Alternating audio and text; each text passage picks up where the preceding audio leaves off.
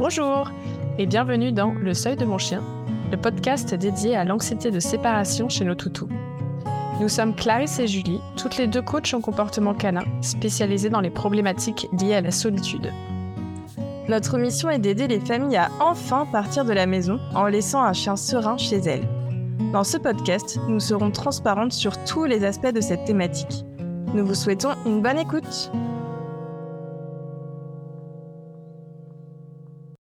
L'épisode d'aujourd'hui porte sur l'importance et la difficulté de la prise en charge de la douleur dans les problèmes liés à la solitude et ou à la séparation.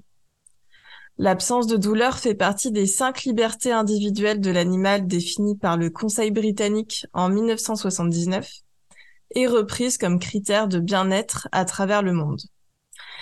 Aujourd'hui, nous avons comme invité Anaïs, comportementaliste canin, qui s'est beaucoup intéressée sur le sujet de la douleur notamment euh, en réalisant un mémoire sur ce sujet-là.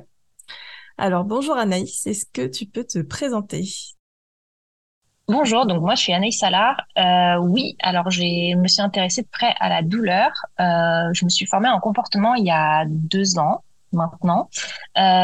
comme beaucoup, le point de départ de tout ça, ça a été bah, mon propre chien. Je pense assez souvent dans ce domaine-là qu'on arrive à, à se former de manière plus approfondie euh, à partir d'une situation personnelle. Et il s'avère que euh, mon chien a eu la pyroplasmose euh, à l'âge de un an et demi, qui avait déjà des problématiques comportementales et qu'il y a beaucoup de choses qui ont explosé. Donc là, pour moi, ça m'est un peu sauté au, visage, le fait que le rapport entre douleur et comportement était vraiment interdépendant. Euh, et donc, suite à ça, euh, j'ai fait tout un travail de recherche sur euh, bah, le, le, toutes les études scientifiques qui existent à l'heure actuelle euh, dans mon mémoire de fin d'études. Voilà. Et là, du coup, je suis en train de, de réfléchir et de, de mettre en place un accompagnement du chien douloureux dans ma pratique de comportementaliste. Voilà. Super. nous, on a lu, on a eu l'occasion de de lire ton mémoire qui est super intéressant. Et personnellement, euh, j'ai appris beaucoup, beaucoup de choses sur le fonctionnement de la douleur. Est-ce que tu peux définir euh, la douleur aujourd'hui? Alors, la définition de la douleur, elle a pas mal avancé euh, ces dernières années parce que c'est l'International Association for the Study of Pain, l'IASP, euh, qui a revu sa définition euh, en 2020. Elle avait, elle, elle datait, celle, enfin, la définition d'avant datait de 79. Ça fait un peu de temps. Euh, et en fait, euh, ils ont inclus dans cette définition de la douleur, je vais vous la lire. Alors, c'est une traduction en français. Euh, la définition est en anglais, donc c'est une traduction un peu libre. Euh, voilà, si vous êtes vraiment intéressé par la douleur, autant y l'avoir en anglais, la définition. C'est toujours intéressant.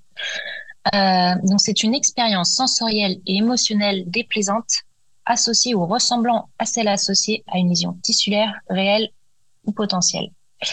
Ce qui est intéressant dans cette définition, c'est que ça plante un petit peu le décor du fait que la douleur, euh, c'est autant sensoriel qu'émotionnel. Euh, la, je pense que s'il y a une chose à retenir sur la douleur et ce que c'est vraiment sur sa définition, c'est le fait qu'elle est dans le cerveau. Souvent, on a euh, comme image le fait que la douleur, elle est en rapport avec le sens du toucher, euh, que quand on touche quelqu'un, il a mal. C'est vraiment les premières choses qui nous viennent en tête quand on pense à la douleur. Or, euh, le, la, la douleur, oui, elle vient par le toucher, entre autres, mais aussi elle est interprétée et elle est générée par le cerveau. C'est le cerveau qui va définir si c'est une douleur, si elle est forte, euh, voilà. Et tout ça, euh, euh, c'est intéressant dans voilà dans cette définition. Tout de suite, on voit ça. Et après, cette définition là, elle a des notes qui vont avec. Euh, et là où il y a eu un gros changement par rapport à la définition d'avant, c'est que la note numéro 6, je suis directement jusqu'à la dernière note, je vous la lis. La description verbale n'est qu'un des nombreux comportements permettant d'exprimer la douleur. L'incapacité de verbaliser d'un animal humain ou non humain ne lui enlève pas la possibilité d'exprimer la douleur. Ça, c'est hyper intéressant dans le sens où, dans la définition d'avant, il était explicitement dit que la douleur était quelque chose de verbalisé. Euh, maintenant, donc du coup, on inclut euh, bah, les bébés, toutes personnes qui ont euh, un handicap qui ne leur permettent pas de verbaliser, et aussi les animaux. Donc, on commence à avoir une, une, reconnaissance de la douleur dans le domaine animal qui va vraiment, je pense, prendre de l'ampleur. Ça fait à peu près 20 ans qu'on commence à beaucoup plus réfléchir euh, et, euh, et, comment et, faire de la recherche scientifique sur ce sujet-là, parce qu'aussi, on s'est rendu compte, on compte, on le savait avant, mais on va dire qu'on se sert aussi des recherches scientifiques euh, concernant les chiens pour découvrir des choses concernant les humains. Et il y a beaucoup de ponts qui se font entre la, la, douleur humaine et la douleur animale, notamment par le cerveau du chien.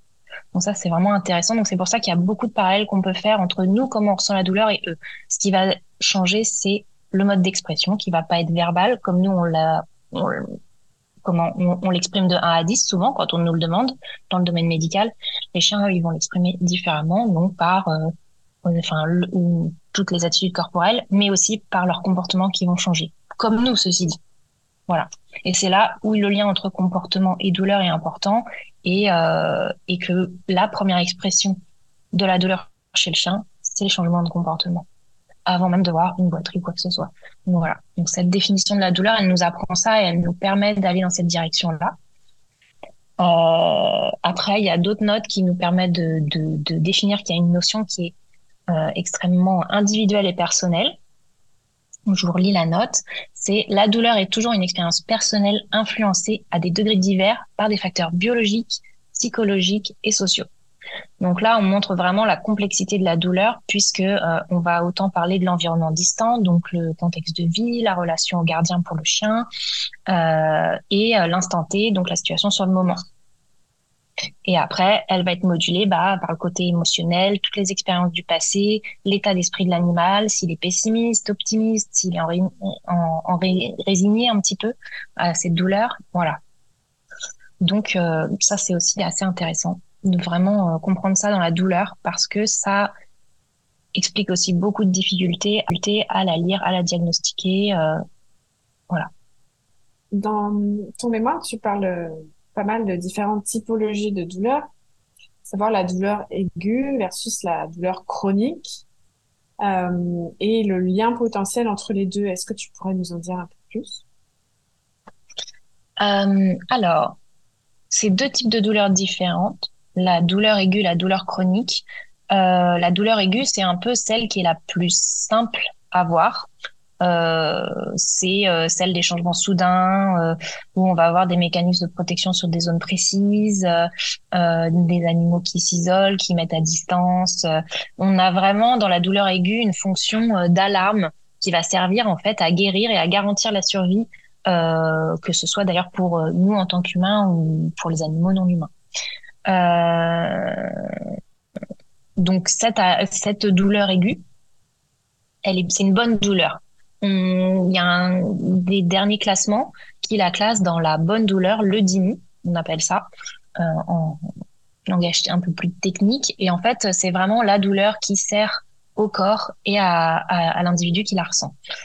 Euh, à l'inverse, les douleurs chroniques, en général, une douleur chronique, c'est une douleur qui dure plus de 12 semaines pour un peu euh, faire la différence. Et en fait, en 12 semaines, la douleur chronique, elle, elle va perdre en fait cette euh, fonction de, de guérir. C'est-à-dire que la guérison, euh, souvent, quand ça fait 12 semaines qu'on a mal, la guérison, elle est un peu loin. La douleur, elle est plus là pour ça. Euh, elle a plus cette, ce but, cet usage, et elle va réécrire plutôt dans le cerveau. elle va utiliser en fait le, le, la capacité du cerveau à se, se modifier, et on va rapidement la classer dans euh, les maldimies, donc la mauvaise douleur. Donc la douleur qui n'a plus de fonction adaptative et qui va plutôt avoir une action biologique nocive. Donc ça, c'est vraiment la différence entre douleur chronique et douleur aiguë. La réécriture du cerveau, elle va pas aller forcément dans le bon sens avec les douleurs chroniques, et c'est pour ça qu'on va chercher à les éviter. Alors que la douleur aiguë, elle est là pour une raison, c'est une bonne douleur en fait. C'est une douleur qui qui qu'il faut pas éviter en fait. Voilà. Et après, mm. euh, une douleur aiguë peut devenir une douleur chronique parce que c'est le temps qui joue en fait contre nous. Euh, et souvent, quand on a des douleurs chroniques, on va aussi avoir des phases aiguës qui sont pas évitables, mais qui sont là aussi euh, parce que le corps, il nous, il nous dit aussi un petit peu qu'il faut euh, aller plus doucement parce que là, on va pas dans le bon sens par rapport à la douleur chronique, donc au fond douloureux qu'on a. Voilà. Donc c'est très mélangé les deux. mais c'est pas la même chose. Ouais. Oui, puis euh, c'est ce qu'on peut appeler peut-être euh, lors de, par exemple, je prends l'exemple de l'arthrose. Euh, donc c'est des Mm. douleurs chroniques. Les douleurs aiguës peuvent réapparaître, c'est ce qu'on peut appeler des crises Exactement, ouais. un peu. Ouais, c'est ça, c'est Ouais. exactement l'exemple du, du fond douloureux, donc la douleur chronique et des phases aiguës. Et la phase aiguë est là euh, pour euh, mettre un, un, un coup d'arrêt un petit peu à la, à la mobilité, donc ce qui est pas forcément bon quand on a de l'arthrose en soi, mais euh, qui est en fait un fonctionnement du corps de survie. Euh, est-ce que tu peux nous expliquer un petit peu ce qu'est la modulation de la douleur? Euh, alors, la modulation de la douleur, euh, elle se passe, en fait, c'est la façon dont la douleur se construit dans notre système nerveux. On va avoir, euh, faire un rapide résumé, c'est vraiment euh, très grossier, dit comme ça, parce que c'est très compliqué et on comprend pas encore tout sur euh, les, les circuits de la douleur. Mais en gros, on a le système nerveux périphérique. Donc, euh, le système nerveux- nerveux périphérique, c'est la, on appelle ça la nociception. C'est euh, les capteurs qu'on a, les nocicepteurs au bout des doigts, euh, partout sur le corps, qui vont faire entrer des informations dans notre système nerveux euh, et qui vont les faire remonter euh, tout le long de la colonne vertébrale par le système nerveux toujours. Euh, donc ces informations-là, on appelle ça le, le, circuit montant. Elles vont jusqu'au cerveau. Et après, il y a le circuit descendant euh, qui emprunte euh, le même chemin. Et en fait, ces deux informations-là, elles vont se croiser au niveau de la moelle épinière et des ganglions. Ce sont des points de jonction, en fait, les ganglions mo- modulateurs, qui sont des points de rencontre, des signaux qui remontent, donc de l'information que l'environnement nous donne et l'information que le cerveau va renvoyer euh, par rapport à ce qu'on a en, fait déjà connu en douleur, des émotions que ça a déjà provoqué, comment on s'est déjà senti vis-à-vis de la douleur, euh, et euh, tout l'historique qu'on a par rapport à ça, si on est pessimiste, optimiste, voilà, tout ce que tout ce qui nous construit nous en tant qu'individu, le cerveau il va s'en servir, notamment dans le cerveau, cerveau pardon, limbique qui est là pour la mémoire et euh, les émotions. Et du coup, il va renvoyer des informations et lui, il va en fait définir si la douleur, elle a déjà été importante, euh, si euh, c'est vraiment un- une question de survie importante ou si à, à l'opposé, euh, c'est il n'y a pas besoin de déclencher des réponses motrices très importantes pour notre survie. Et en fait, la modulation de la douleur, c'est exactement ça. C'est j'ai des infos qui rentrent, mon cerveau, il va se servir de tout ce qu'il connaît pour définir quelle modulation il va appliquer à ça. Et du coup, c'est là où on voit que la douleur, elle est émotionnelle, elle est motrice aussi, puisque c'est les réponses qui y sont appliquées. Euh, elle est sensitive, puisque c'est les informations qui remontent au niveau du système du toucher. Alors, euh, on est vraiment dans un système à part au niveau de la douleur, parce qu'après, il y a des capteurs qui sont dédiés au toucher aussi, et c'est pas la même chose. Dans le cas de la douleur chronique, comment est-ce que l'individu se se sensibilise ou, ou réagit un peu à, à cette accumulation de douleurs qui se représente? Alors, lors d'une douleur chronique, euh, en fait, on va avoir une surstimulation euh, des neurones. Alors, ça dépend du type de douleur chronique, parce qu'il y en a plusieurs. Euh, mais on peut, par exemple, avoir, euh, il y a des douleurs qui sont d'ordre inflammatoire. On va avoir une inflammation euh, qui va remonter au niveau des, des neurones euh, dédiés à la nociception, donc à la perception de la douleur, et qui va en fait les rendre beaucoup plus excitables. Et du coup, au fur et à mesure, donc c'est vraiment une sensibilisation à la douleur, c'est que plus on va la ressentir, plus le cerveau il va réagir fort derrière, plus les neurones ils vont réagir. À chaque fois qu'on rajoute une couche de douleur, une autre- un autre jour, etc., etc., on- en fait la, la la façon dont on ressent la douleur augmente. La douleur, les les les infos qui nous parviennent ne sont pas plus importantes, mais par contre, notre cerveau, il y surréagit et donc le sentiment de douleur est plus important. Et c'est là où on voit que c'est le cerveau qui définit la douleur et pas les informations qui rentrent. Donc ça, on appelle ça soit une sensibilisation centrale, quand c'est le cerveau qui lui dit, euh, qui envoie des warnings hyper importants alors que les informations rentrantes sont pas plus importantes, ou alors on peut avoir une sensibilisation périphérique, en périphérie du système nerveux, où là, c'est des, euh, euh, des informations euh, euh, au niveau sensitif qui rentrent et qui n'étaient pas douloureuses avant. par exemple, on vous touche le bras ou on touche la patte d'un chien. Avant, ce toucher-là, il n'était pas douloureux et il le devient. Il le devient pas parce qu'on fait mal au chien, juste parce que le cerveau, du coup, range toutes ces stimulations dans la case douleur. En fait, on a un seuil de tolérance de plus en plus bas, voire euh, on se met à, généraliser à des éléments qui à la base ne déclenchaient rien du tout. Oui, c'est ça. Soit le quelque chose qui était déjà douloureux le devient encore plus, ou quelque chose qui ne l'était pas du tout, un stimulus qui ne l'était pas du tout, le devient. C'est deux façons de sensibiliser au niveau périphérique. Et ça, euh, c'est et c'est là où on voit qu'il y a une réécriture du cerveau qui est vraiment très importante et que la plasticité du cerveau, elle est folle. C'est que euh, on va même réussir à, à avoir euh, le circuit de la douleur et le circuit du toucher qui vont se confondre. En fait, qui vont devenir plus qu'un seul circuit, ou en tout cas, il y a des informations qui passent de, de l'un à l'autre. Et ça, du coup, ça ouvre la porte à vraiment beaucoup de difficultés comportementales parce que quand tout fait mal, ben, du coup, il y a beaucoup d'enjeux de ce côté-là qui se créent. Du coup, le lien avec l'anxiété est direct parce qu'on se met à tout anticiper. Oui, c'est ça. Bah, l'anxiété, c'est la peur d'avoir peur. Donc, on peut aussi euh, dire la peur d'avoir mal, là. Enfin, le, le, le, le pont, il est là, en fait. C'est la peur de quelque chose qui va arriver, qu'on anticipe et, euh, et qu'on on se noie dans cette anticipation. Et du coup, justement, si on parle d'anxiété, euh, l'anxiété, elle peut venir de la douleur, bien sûr mais elle peut aussi, euh, enfin, la douleur peut aussi renforcer l'anxiété. C'est un peu un cercle vicieux et et tout tout peut être lié en fait. Euh, Qu'est-ce que tu en penses toi du coup sur ces sur ce sujet-là euh? Bah, à partir du moment où on se dit que la douleur c'est une question de survie, qu'elle soit chronique ou aiguë, de toute façon, elle est perçue par le cerveau comme une question de survie. Il y a une forte réponse au stress qui va être générée par la douleur. Et euh, forcément, du coup, euh, l'anxiété, c'est euh, la vigilance, c'est le fait de, d'anticiper quelque chose qui va nous permettre de survivre. on a, enfin en termes fonctionnels, ça active tout le système sympathique qui est là pour nous mettre en, en, situation de survie avec la fuite, l'attaque ou le fige. donc c'est vraiment tout ce système-là qui se met en route dans le but de survivre.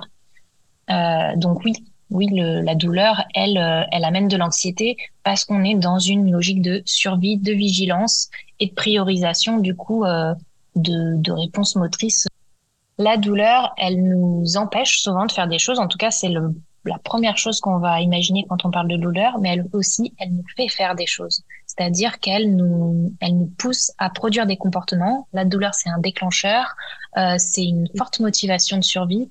Et là, c'est l'anxiété, du coup, qui rentre en jeu pour produire tout ça. Parce que l'anxiété, elle va nous servir pour survivre. D'ailleurs, euh, sur euh, le fait, euh, je reviens juste sur le fait que tu dis que la, la douleur nous fait avoir des comportements. Mhm. Il y a quelque chose sur ton mémoire que j'ai trouvé super intéressant. C'est par rapport à l'énergie qu'on peut avoir quand on a des douleurs aiguës ou chroniques. Euh, donc ça peut être souvent on pense quand on a mal on est on est plus on a moins d'énergie on est moins motivé etc et toi tu accentues beaucoup le fait dans ton mémoire sur euh, le fait que avoir des douleurs ça peut au contraire accentuer euh, le fait de devoir euh, faire beaucoup de choses. Euh, est-ce que tu peux revenir un petit peu sur ce sujet-là? Parce que je le trouvais super intéressant Bah, en fait, il y a un mécanisme dans le corps qui est hyper intéressant, qu'on ne connaît pas trop et que on vit en plus nous tous au quotidien. C'est le fait que euh, quand on a mal, euh, euh, le fait de bouger, en fait, on va avoir au niveau hormonal une production hormonale qui va nous permettre de faire un effet antalgique. En fait, c'est comme de l'automédication. Plus on a mal, plus on bouge, et en bougeant, on ressent moins la douleur. C'est comme ça que certains euh, sportifs arrivent à courir des marathons avec des blessures, en fait. Ça les empêche pas d'avoir mal après, derrière. Même en souvent, on paye un petit peu le prix quand on fait ça après, derrière. Mais sur le moment, en fait, la douleur, on la ressent pas parce qu'en fait, on a tout un soutien hormonal euh, qui va euh, tout de suite nous booster. Et là où, où on en revient à la survie, faut survivre. Donc, du coup, le corps, il se met en action et il fait en sorte qu'on puisse bouger. Et c'est un cercle vertueux vertueux ou pas. Enfin, après, c'est, voilà. Mais, euh, du coup, bouger quand on a mal, en fait, ça permet d'avoir moins mal, oui. Donc, euh, ça va entraîner euh, une grande excitabilité plus facilement, un sommeil qui peut être perturbé par la douleur, mais qui aussi, on va, on va moins être enclin à dormir parce que du coup aussi, notre corps se refroidit, la sécrétion hormonale, elle, baisse de ce côté-là et du coup, on va plus ressentir la douleur parce qu'aussi, on va être plus concentré dessus. Donc, du coup, le mouvement, clairement, peut aussi être un symptôme de la douleur un chien va pas forcément être frustré quand il a mal. Il peut beaucoup plus prédater, il peut euh, frustrer. Euh, du coup, ça va lui mettre en difficulté pour certains apprentissages parce que la concentration elle est moindre. Ce qu'il va chercher tout le temps, tout le temps, tout le temps. Le... Alors en anglais on dit arousal. Il n'y a pas vraiment de mot en français. Euh, on peut parler de d'excitation, mais ça donne un peu une certaine valeur négative ou positive. Du coup, on peut parler de niveau d'éveil parce que ça nous parle aussi purement, de manière purement euh, physiologique. Euh, le corps, il est en éveil. Le corps, il est à fond, il est prêt à partir en fait. Donc un chien euh, qui arrive pas à se concentrer, qui a une qualité de sommeil qui est pauvre, qui, oui, voilà, avoir un budget temps de sommeil qui est plus basse que la normale, ça peut être une question de douleur. Il va pas forcément être prostré dans un coin. Et au-delà des signes que tu viens d'évoquer, est-ce qu'il y en a d'autres que l'on n'aurait pas cités euh, au préalable? Des signes comportementaux qui peuvent évoquer une douleur? Bah, Il y en a plein. Dans la ouais, euh, ouais. bah oui, oui. Euh, bah justement, dans le fait de toujours chercher à bouger, à, à, être dans le mouvement. On va avoir tous les tocs aussi, euh, notamment le ce qu'on appelle le passing, le fait de toujours faire euh, les mêmes euh, schémas.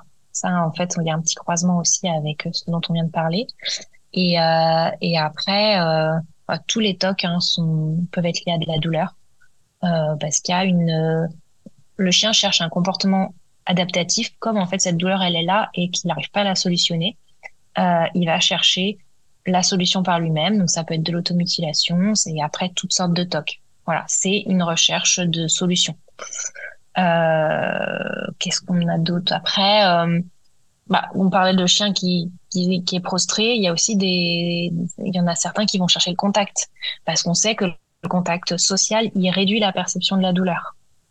Euh, surtout, enfin, le chien étant un animal social, voilà, ça c'est un, quelque chose d'important et notamment dans le, la, les problèmes de solitude, là, ça rentre directement en ligne de compte parce que un chien qui, qui, qui va chercher le contact, être isolé, du coup, euh, se retrouver seul, ça va être très compliqué et ça va être une difficulté supplémentaire. De la même manière, euh, le fait que la qualité de sommeil soit pauvre à cause de la douleur, bah, dans un travail euh, liées à la solitude pour améliorer les choses ou bah, vous ciblez le fait que la solitude soit associée à des moments de repos et euh, de d'un un niveau d'énergie euh, assez bas, bah ça, ça va être compliqué du coup à atteindre parce que déjà de base, bah, il y a la douleur qui est là et qui met un peu des bâtons dans les roues pour ça. Et après, bah il y a tout ce qui est euh, réactivité au sens large. Donc, euh, dans la définition de la réactivité, bah, on englobe euh, toute réaction extrême à des stimuli, sachant que le chien, on sait que il va toujours associer la douleur à des stimuli extérieurs. C'est toujours abiotique pour lui. C'est jamais, enfin, il va, il a pas la capacité de conscientiser le fait que la douleur, elle, elle, elle, elle, elle est qu'en rapport à son corps, qu'elle n'est pas en rapport à ce qui se passe à l'extérieur. Donc, euh, du coup, on va voir euh, augmenter euh, tout type de réactivité suivant, bien entendu, les sensibilités qu'il a à l'origine, que ce soit de la réactivité au mouvement, ça, ça après, c'est en fonction de sa génétique aussi, de son vécu, mais ça peut être aussi la réactivité au son. Et ça, bah, typiquement, pareil dans les, les problèmes liés à la séparation, la, les, les, difficultés par rapport au son sont quand même, c'est une comorbidité. Corrigez-moi si je me trompe. Je confirme. Et du coup, la douleur, elle va venir en fait euh, augmenter la perception de tout ce qui est extérieur. Au-delà de la difficulté en fait à l'augmentation en fait de la sensibilité au son, la douleur, elle vient, comme on disait tout à l'heure, il y a l'anxiété qui, qui se nourrit. Il y a une interdépendance de l'anxiété et de la douleur. En fait, cette anxiété-là, elle est aussi nourrie par le fait que la douleur, elle va modifier la façon dont on voit notre environnement. Comme elle nous met en hypervigilance, ça va créer en fait euh, le sentiment que tout arrive plus vite, tout est plus gros, plus fort, plus dangereux. Donc du coup, forcément, dans une difficulté face au son, ça va l'augmenter de manière exponentielle. Et c'est là où du coup, bah, toutes les comorbidités, elles, tout marche un peu ensemble, quoi. Et du coup, le, le, chien, il se retrouve à devoir gérer avant une difficulté qui, qui était ce qu'elle était, mais là, du coup, elle monte d'un cran on a un phénomène d'accumulation. Parce que, ouais, exactement. Ouais, voilà. Les chiens de base, ne... aucun chien n'adore rester seul. On a très rarement des comportements de joie, mais c'est quand la relation de base est pas terrible, on va dire. Mais c'est rarissime et généralement ils font avec. donc quand en plus on leur ajoute des douleurs, des bruits et autres éléments, ça fait un cocktail explosif euh, bah, c'est ça, c'est que en fait c'est ce qu'on appelle aussi l'empilement des déclencheurs, quoi. C'est-à-dire que là, euh, le vase il est déjà à moitié plein par la douleur, enfin à moitié. Ça dépend des individus, mais voilà, il est déjà, il est déjà plein, il est déjà rempli, et en fait, bah, il reste plus beaucoup de place pour euh, pour accumuler des choses qui sont qui sont difficiles aussi, qui sont en soi plus ou moins euh, aversives. Ce que je vais dire ne fait pas directement partie de l'épisode. On va volontairement couper euh, cet épisode en deux parties. Il s'agissait de la première partie qui avait plus pour objectif de définir ce qu'était la douleur et le lien potentiel avec les problèmes de comportement. Et on vous invite à écouter la deuxième partie de l'interview de Anaïs Allard dans l'épisode suivant. Voilà, on vous remercie.